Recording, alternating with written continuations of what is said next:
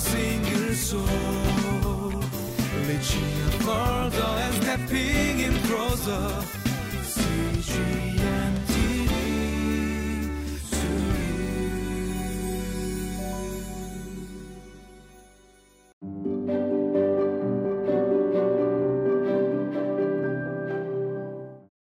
God is good all the time, all the time. God is good.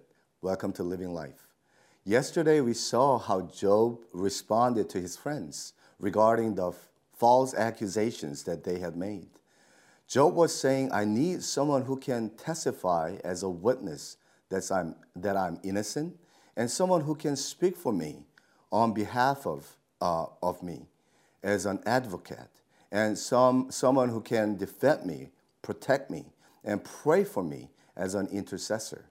And we know that Jesus Christ is our witness, advocate, and our intercessor.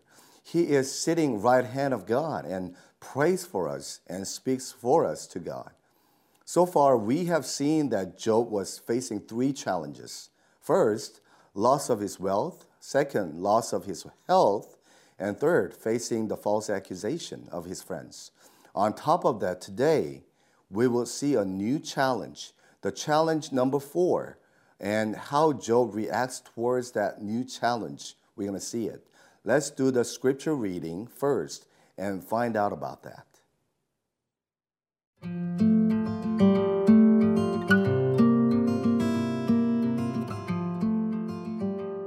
Job chapter 17, verses 6 through 16. God has made me a byword to everyone, a man in whose face people spit. My eyes have grown dim with grief, my whole frame is but a shadow.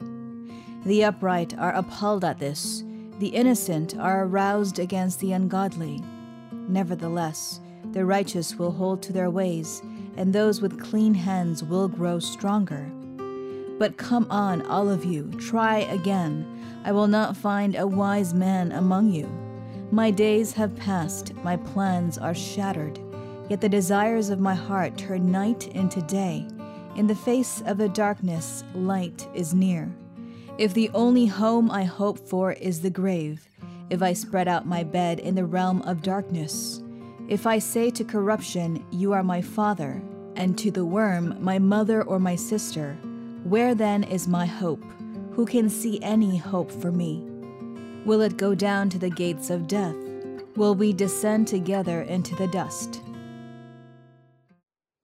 Welcome back to Living Life. Like I said in the introduction, Job is facing a new challenge. What is the challenge number four? Let's read verse 6. God has made me a byword to everyone, a man in whose face people spit. Job said that he became a byword, he became a proverb. What does that mean? It means that everyone eventually knew about Job. Job's friends mocked him and scolded him, right? But they did it so loud and in public that all the people in town knew that he was uh, he had sinned and now he uh, was suffering. Therefore, it's not only Job's three friends were mocking him, but all towns, all townspeople mocked him and spit at him. Can you imagine how severe his fourth challenge was? It's like people post a lie regarding Job in social media so that everyone who sees that a post criticize Job and curse Job. I know so many celebrities, actors, and musicians uh, read the bad and hateful comments regarding them on internet. They got so depressed, and some of them killed themselves. Job's situation was not different at all. Let's continue to read verse 7. My eyes have grown dim with grief. My whole frame is but a shadow. In, uh, in the New Living Translation, it says, My eyes are swollen with weeping. Hearing all these criticism and verbal attack from all kinds of people made him sad and depressed. Therefore, he was weeping nonstop until his eyesight was failing due to his cry. The same type of scenario is taking place all over the world today. Since Our society is so polarized politically, racially, and sexually. Even in our church, we are divided and we judge one another and we criticize one another. We s- spread gossips and false accusations. And based on these gossips and false accusations, we attack our brothers and sisters in Christ. Jesus said in Matthew 7 1, Do not judge, or you too will be judged. The Apostle Paul says, Romans 14 4, Who are you to judge someone's, someone else's servant? To their own master, servants stand or, or fall, and they will stand, for the Lord is able to make them stand. We are Christians. That means uh, we are like Christ. Jesus Christ loved us and died for us and became our example.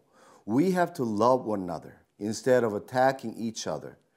Amongst uh, Jesus' disciples, there were two extremists Matthew and tax, uh, the tax collector, and who worked for Romans, and Simon the zealot, who worked against Romans. Although they were politically arch enemies, they were united in Christ and loved one, another. We should do exactly the same thing to our brothers and sisters in Christ and to the world. Let's continue to read verses uh, 13 and 14. If the only home I hope for is the grave, if I spread out my bed in the realm of darkness, if I say to corruption, You are my father, and to the worm, my mother or sister, Job's pain was so excruciatingly and, uh, and just too much. He is saying, If I go to grave, then there is hope. Or if worms and maggots eat my body, there is hope. He thinks only that can relieve him from all these pains. Then he says in verse 15, let's read verse 15. Where then is my hope? Who can see any hope for me? Job is in total despair and hopelessness. He is able to, uh, he's about to collapse and die. But we have been reading from chapter 16 that Jesus Christ is our comforter. He is our intercessor uh, here on earth. Not only that, Jesus says, uh, John 11, 25, 26, I am the resurrection and the life. The one who believes in me will live, even though they die. And whoever lives by believing in me will never die. Yes, despite of all these bad things going on in our lives, Jesus is the hope in this life because he is our comforter and our intercessor. He is our hope in the afterlife because he is the resurrection and the life. If we trust him, we will not perish but have an everlasting life. Yes, Jesus Christ is our hope in this life and in life to come.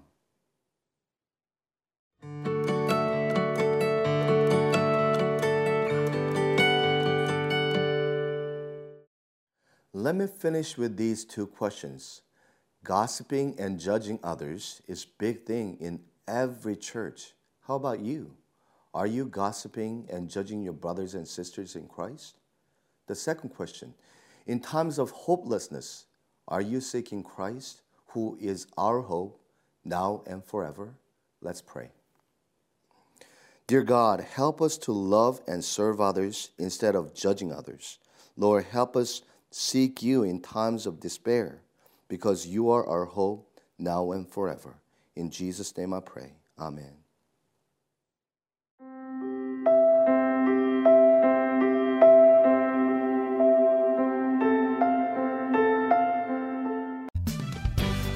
A single soul, reaching further and stepping in closer.